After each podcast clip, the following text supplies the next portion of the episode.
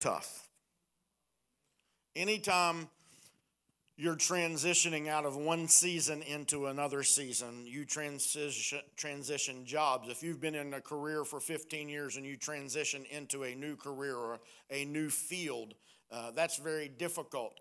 You transition as you were uh, the child and now you are the parent, but now you are caring for old, old aging parents. That's a cycle of life. Those are all transitions, and they are difficult. They're these seasons of change. Grace Life is going through some transition right now. There's some change happening. Uh, it's amazing that uh, just be careful about the time somebody says, I'm with you, that you don't have to pull a, back, a knife out of your back. Okay? And uh, as we do, in this, this season, even when they stab us in the back, we still love them. Anybody that leaves this place is not our enemy. I know some of you have been in places that you left, and when you left, you were ostracized, cut off. They didn't even think you were a Christian anymore. No, that's, that's not the case. There's transition, and as people come and as people go, we are still part of the family together, and we will uh, just keep on loving each other, right? So get your Bibles out, and as you do, I give you permission to be yourself. I do, I give you permission. Not that you needed my permission, but just be yourself. Stop comparing yourself and just be yourself and enjoy life uh, and ask God for a fresh encounter. So I trust this morning you see everything that I say from this point forward as a prophetic picture. I'm going to prophesy in a message without saying, Thus saith the Lord. But you're going to hear prophetic words this morning. What does prophecy do? It builds up, it edifies, and it encourages. That's what prophecy does. So I trust that everything that you hear this morning will build you up, will edify you, and will encourage you. Most of us have heard enough gospel and have enough scripture in us that no matter how bad it looks, we're not going to quit. Uh, let's get uh, somebody help me there. We've got enough gospel in us. We've got enough good news. We've got Jesus in us that we're not going to quit. But sometimes we settle. Um, I want to address that. Sometimes we settle. Some of us have settled in places that never that God never designed for us to stop in. You didn't quit. You just settled. What do you know what settled means? Settled means that you accepted or agreed to something that you considered to be less than satisfactory.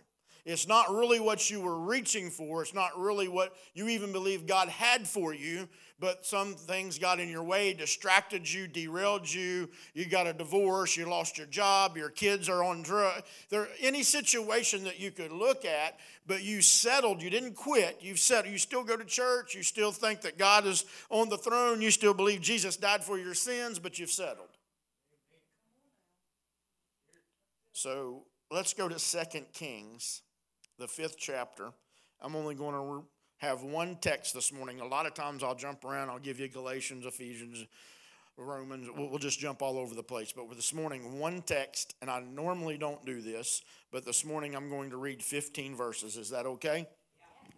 And I encourage you to go back over it this week and read Second Kings the fifth chapter, verses 1 through 15. Now, Naaman, a commander of the army of the king of Syria, was a great and honorable man in the eyes of his master, because by him, by Naaman, the Lord had given victory to Syria. He was also a mighty man of valor. Get that. He was a great and honorable man. He was a mighty man of valor, but, he, but a leper. Pay attention to that. And the Syrians had gone out on raids and then brought back captive a young girl from the land of Israel. She waited on Naaman's wife, she was her servant.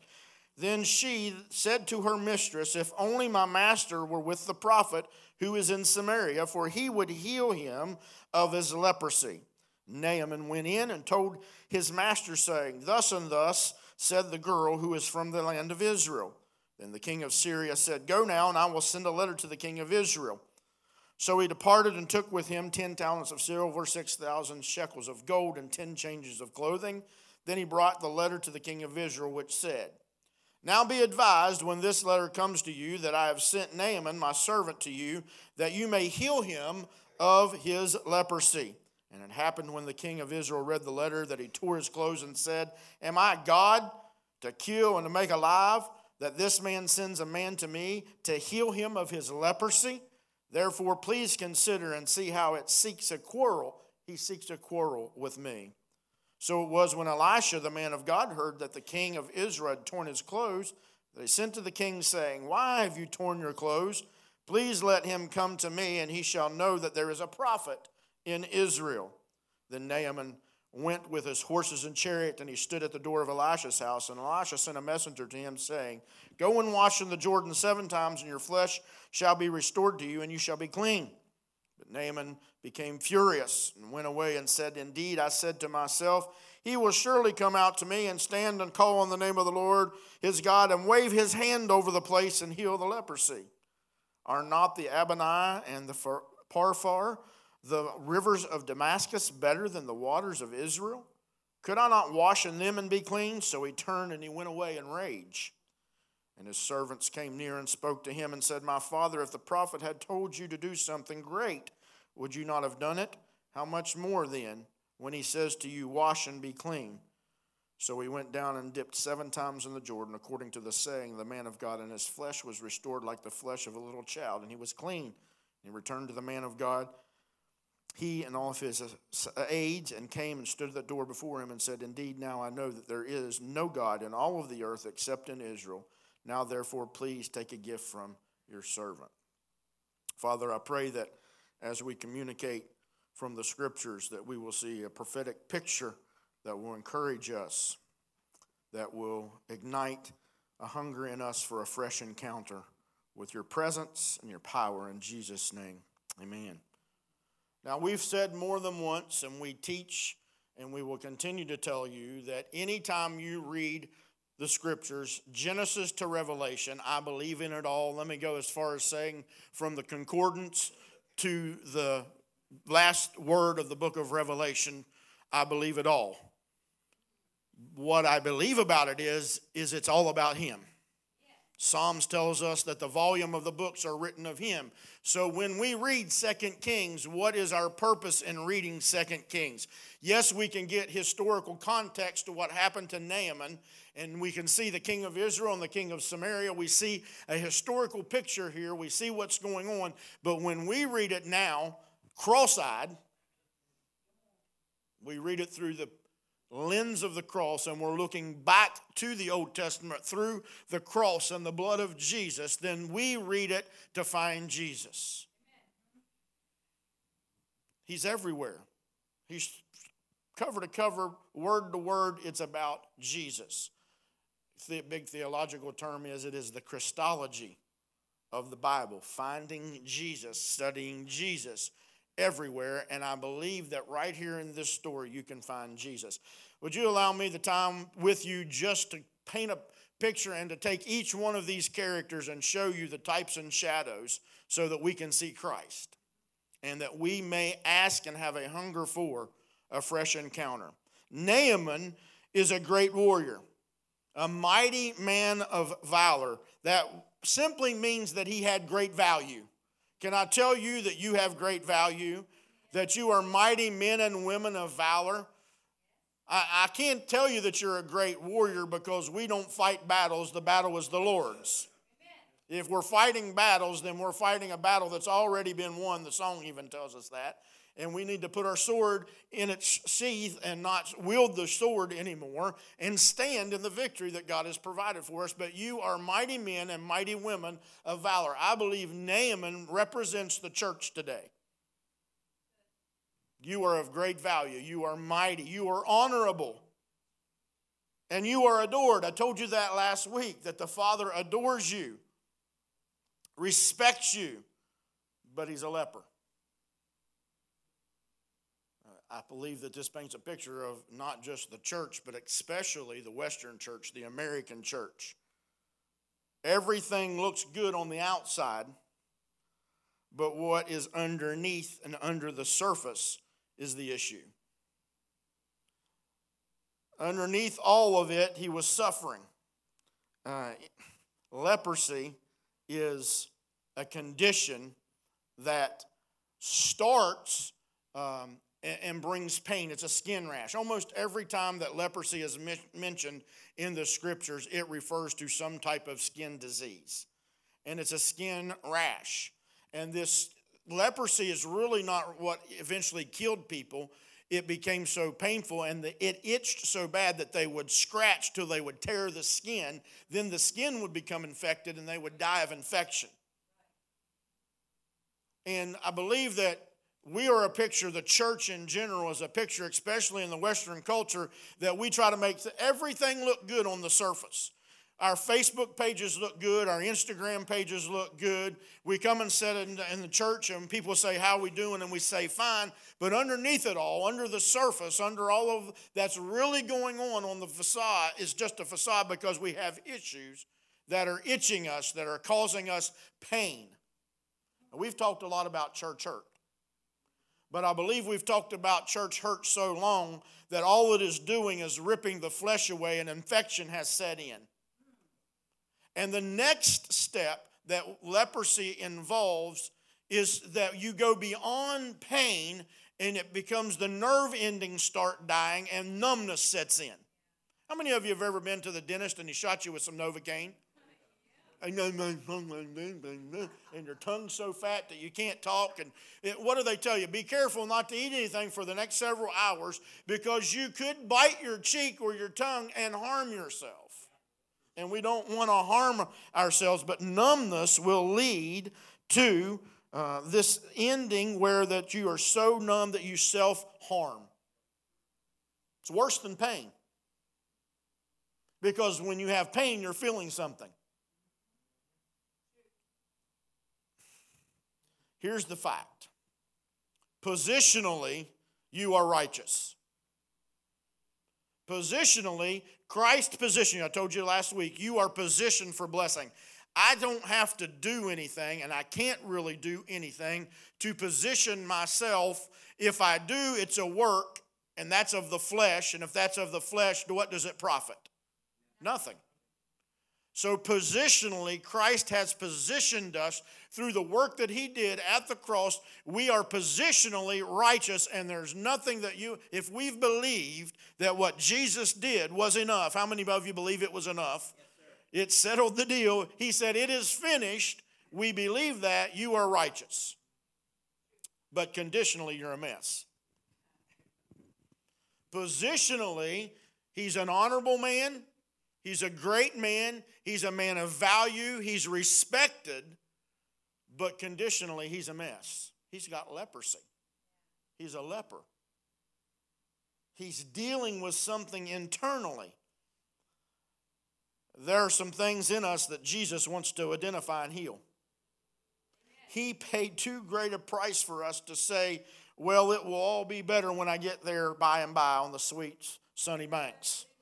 No, he did all that he did, not only to secure a place for us after the grave, but he did all that he could do for us, did for us because he said he came to give life, and he added to that more abundantly, and that's the life that you and I are living here and now. And positionally, Jamie Englehart said it a few weeks ago this way when he was here. There are things that are true about you you're positionally righteous. You can't change the righteousness of God that you have become in Christ Jesus. But there are some things that are not yet true to you because you're a mess. Conditionally, you're dealing with things, and I speak to that in general of us all. Jesus wants you to walk in health and enjoy life on the planet. Naaman was a great man of mighty warrior and he has leprosy. One commentary says that not even the lowest slave in Syria would want to trade places with him. Uh, why? Because at least they didn't have leprosy. How did the king of Syria not know that Naaman had leprosy? He's kept this from the king. There are things that the people that are closest to you don't even know that you're dealing with. You've not let it out, you've not shared it with people. Not, It's not like it's a little king, a little skin rash that the king couldn't see. He kept this thing from the king.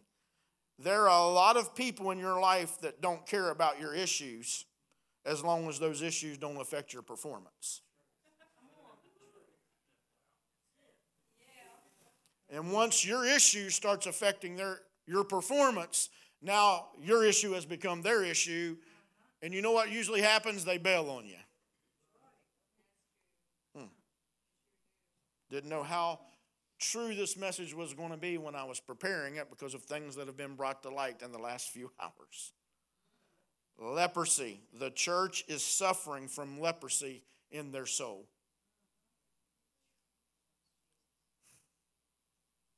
It doesn't stop with pain. It then begins to attack your nervous system and it severs the nerve endings and it replaces the pain with numbness. At least when you have pain, you're feeling something. But when you're numb, you don't feel anything. We talk a lot about church hurt, but I don't think that hurt is the church's greatest issue right now. I think the greatest issue that the church has right now is numbness. It's a fact that we have hurt so long and it has gone on so unaddressed that it's led to the place of numbness in the church. Legalism and man made religion do nothing but fuel leprosy of the soul. Because that at least you're feeling something, and if you don't, and when you're feeling something, if you don't stop performing for the church, then it's not an issue for them and they keep on going. But when you get to a place of numbness, you're dead, you don't feel anything. That's usually when we give up. Leprosy wasn't really what usually caused the death, like I said, it was the infection. The only thing more dangerous than pain in your life is numbness. As I survey the church, it appears that we have gotten beyond pain and we've moved and landed in a place of numbness. Things we used to feel, we don't feel anymore. When's the last time, now listen to me and look at me for just a second, all eyes up here. When's the last time you felt his presence? Feeling is an awareness. When we feel something, we are aware of his presence. When we feel it, we know that that's God. And we can't allow ourselves to be numb to the presence and the power of God any longer. When we allow numbness to set in, we start replacing our feeling with logic. We then are led by our head and not our heart. And we replace, let me tell you how I feel with, let me tell you how I think about that. Huh we need an encounter, a fresh encounter, face to face with Jesus. When's the last time you walked into a Sunday morning gathering and before the worship ever began, you expected to feel the power and the presence of God move? When's the last time you felt Him in your own home, in your car, in your own life? You felt the tangible, manifest presence of God. Now, I know theologically we know that He is with us and He never leaves us and He never forsakes us. The presence of God should not, though, just be a theological understanding, it should be experienced, felt. That we know that we know that we know that His presence is, we can feel it, it's among us. So when I started out in the journey, I didn't have any theolo- theology, I had an experience. I can remember at seven years old the experience of feeling the power of God. I've had many encounters with the power and the presence of God.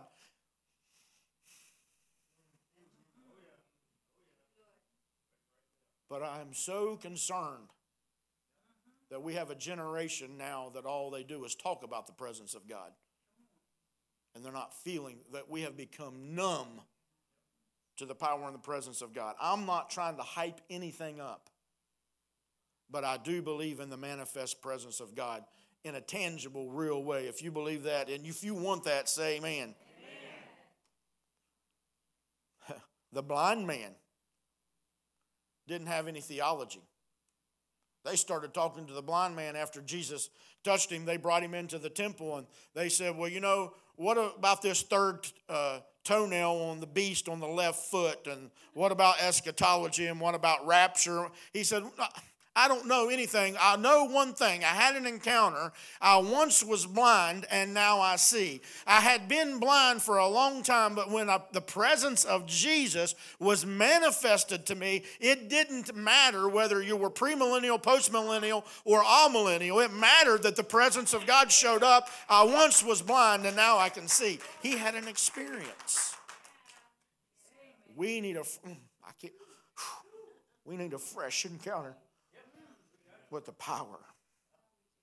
Now, this servant girl, verse 3, Naaman's wife had a servant girl, and she had been strategically placed to see and to hear what the public couldn't see and hear. I believe she is a picture and she represents the Holy Spirit. Why would you say that? Well, number one, she's female. A lot of men are hard headed, a lot of females have intuition. The spirit of wisdom, not the spirit of hard headedness. That's the spirit of God. I'm married to the Holy Spirit. Lisa told me that last week. She's not here to defend herself, so I can say that this morning. And this girl is being held captive by Naaman, and I believe that the church has held the Holy Spirit captive for years. We do more to try to control the Spirit than to just let Him roam freely and do what he wants to do so that we can feel his presence and his power. Ah, Holy Spirit, you're free to do what you want to do. The Holy Spirit sees the problem. But greater than that, the Holy Spirit will always point you to the problem solver. This girl saw and heard the problem, and she points them to the problem solver. That's the Holy Spirit, the helper, the servant girl knows that her master has a problem. What's his problem? Leprosy. She knows who can help him be cured of his leprosy, and she says, Go see the prophet. She's trying to point him to the encounter that would change his life from the inside out forever. I'm trying to point you to the encounter with Jesus that will change you from the inside out forever. That's what the Holy Spirit does. But because of numbness, the church is full of, the, of sin. And it's not this sin and that sin, it's one sin, it's the sin of unbelief. We don't believe that the Holy Spirit does it like that anymore. I, our encounters have become stale. Our experiences have been replaced with what we know. We need to allow Holy Spirit to lead us to something that we can feel. Touch your neighbor. They can feel that. We need to allow the Holy Spirit to lead us to something that we can feel. She tells him to go see Elisha, but he goes to see the king and tells the king to send a letter to the king of Israel. Look at verse 6. And he brought the letter to the king of Israel, which read, When this letter reaches you, know that I have sent you to Naaman, my servant, that you may cure him of leprosy. She says, Go see a prophet, but he goes and sees a politician. Now, stay with me. You, know, you don't want to talk about the American church today. One of the greatest issues that we have is that the American church has gone to the political mountain for spiritual answers. And politicians cannot give you the spiritual answers to spiritual questions. It will not result in an encounter. Did you hear me? I don't care if you ride to the polls on a donkey or an elephant, it's only the lamb that's going to bring us an encounter. Did you hear it again? I'll say it again. It doesn't matter if you wrote D or R. It's not in an, a, a, a lamb. It's only in the lamb. It's not in an elephant or a donkey. Answers aren't going to be found on a political mountain. The answer was found on a mountain over 2,000 years ago when Jesus gave his life for us and to us and shed his blood and changed the course of history for us if we believe it. At the end of the day, the politicians don't have the answers, the prophets do. The king gets the letter and he throws a fit. He rips his clothes off. He says, Am I God that I can heal? He realizes he can't do anything about this issue. But word gets to Elisha about what had happened, and he says, Go tell the king, hey, you got my mail. The letter went to the wrong place. It shouldn't have been going to the politician, it should have gone to the prophet. And he said, Don't worry, chill out, king, relax. You just got my mail. Send Naaman to me. Elisha is a type and shadow of Christ. He's the problem solver, he's the healer. Holy Spirit is always going to point us to Jesus because Jesus is always the source. Verse 9, look at verse 9. And Elisha sent a messenger to him, saying, Go and wash in the Jordan seven times. Your flesh shall be restored, and you shall be clean. Go wash in the Jordan. Go to the Jordan.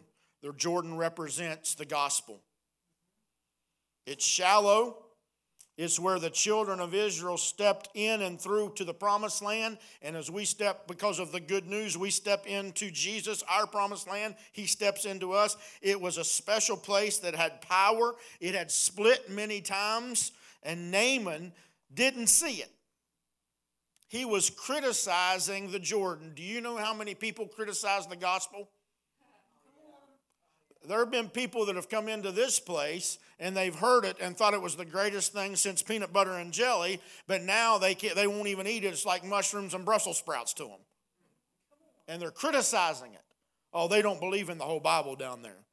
Oh, they only preach this or they only preach that or they only do that. Listen, I stand before the Lord every single week and I ask Him if this isn't what I'm supposed to preach, if this isn't going to help the people, if this is not what you want, if this is not good news, shut me up and shut me down. I have a responsibility to feed you, and I'm not going to feed you anything that brings fear on your life. It's not the gospel. I want to share with you and feed you something that encourages you, lifts you, and you say, Well, all they preach down there is slope agape. Well, I'd rather have slope agape than terror and fear and night tremors and all types of headaches because I can't sleep because I'm too afraid. But you know what? I go home and I lay my head down at night and I don't have to say that prayer anymore. If I should die before I wake, I pray the Lord my soul to take because I know that I know that I am His and I have no more fear. Naaman didn't see it. He was criticizing the Jordan. Matter of fact, in verse, um, let's see where it is here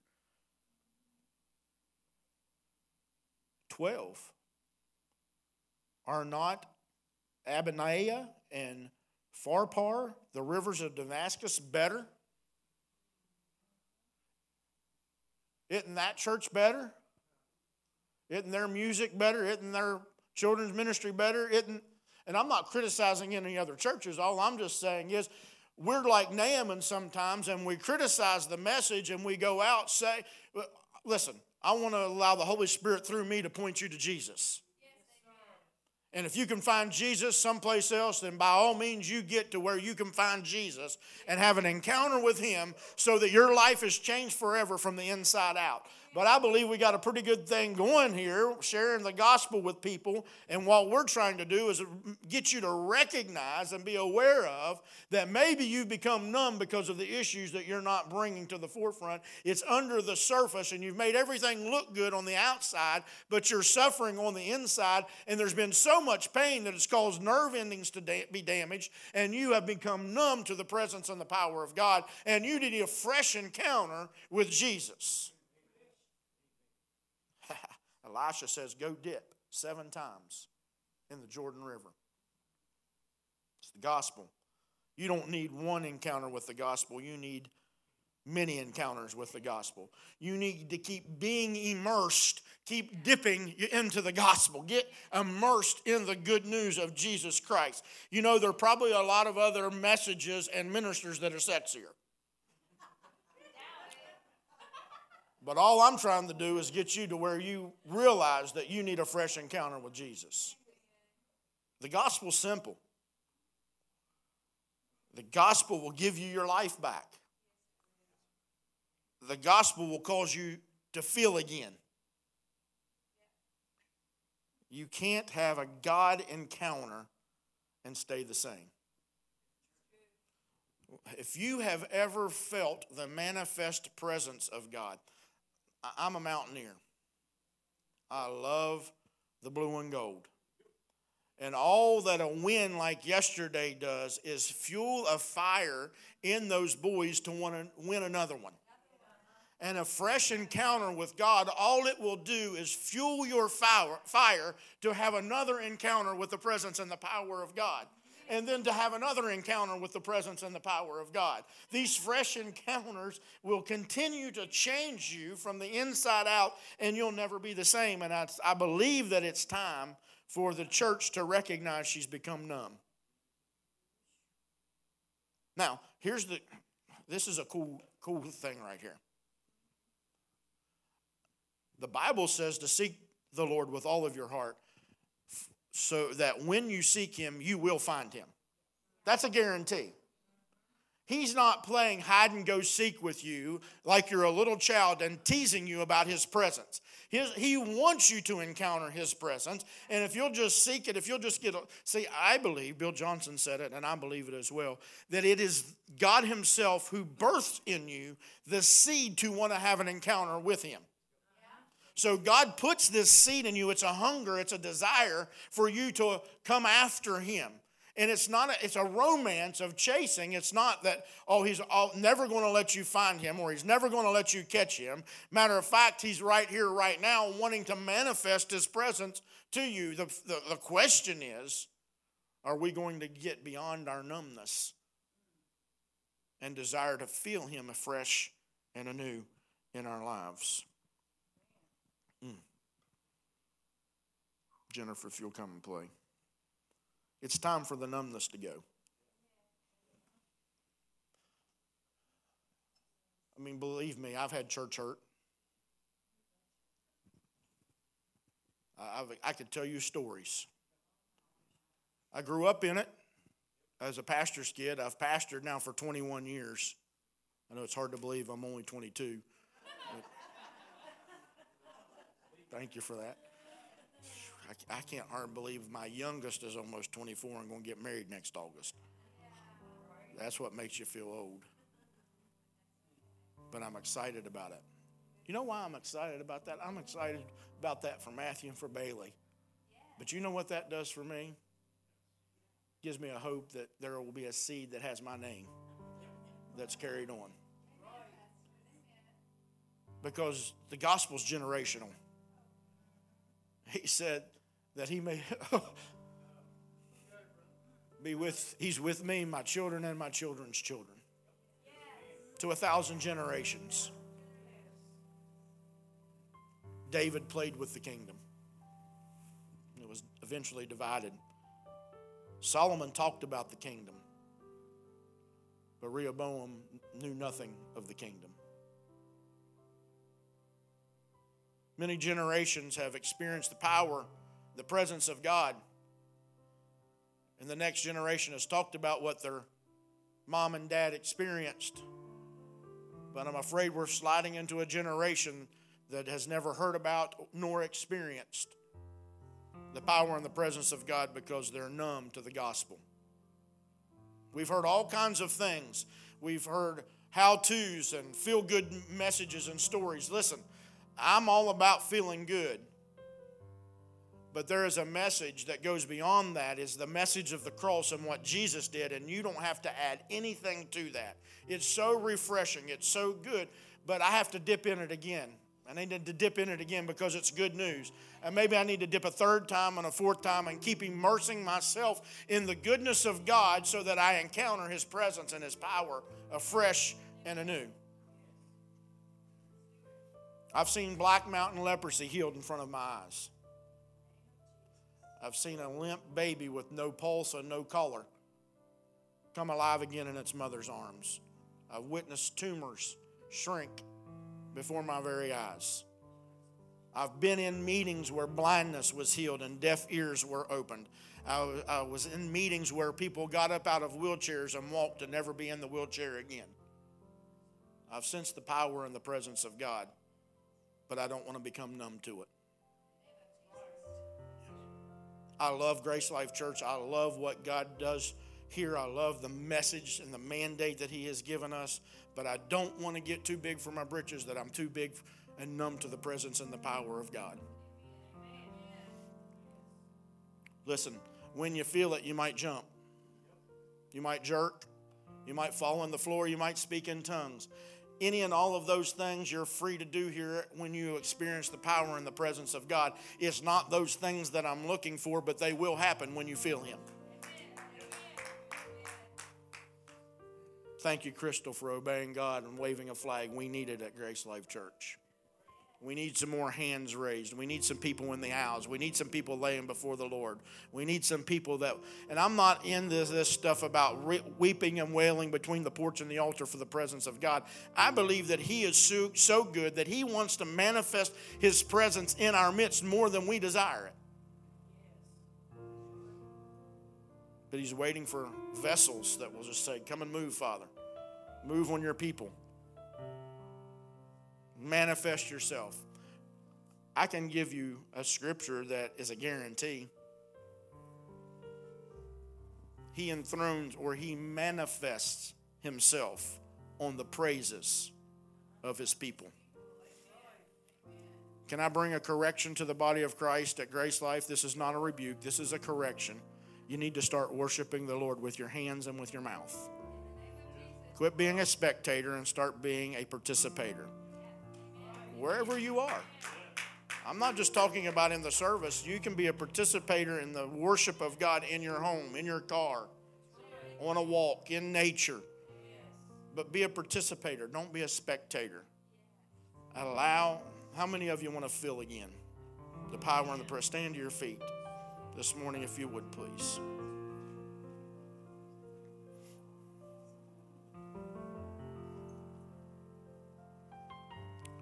The proof of your desire is in your pursuit. Let me say it one more time. The proof of your desire is in your pursuit. Seek the Lord. And I'm not talking about going on a fast, I'm not trying to t- get you to do any type of work. Desire the Lord's presence and, and go after it. And again, I believe theologically he never leaves us for, or forsakes us, or, or forsakes us. And I believe that we walk by faith. But listen, I love when I feel his presence. Jennifer, if you can sing that song we sang last week, I, I love your presence. Maybe you need to move as an act of faith this morning to kneel before the Lord, to stand and worship. And just Mm. Ask Him to manifest Himself and just let's just spend some time in His presence and we will begin to feel Him. He's going to do something right now.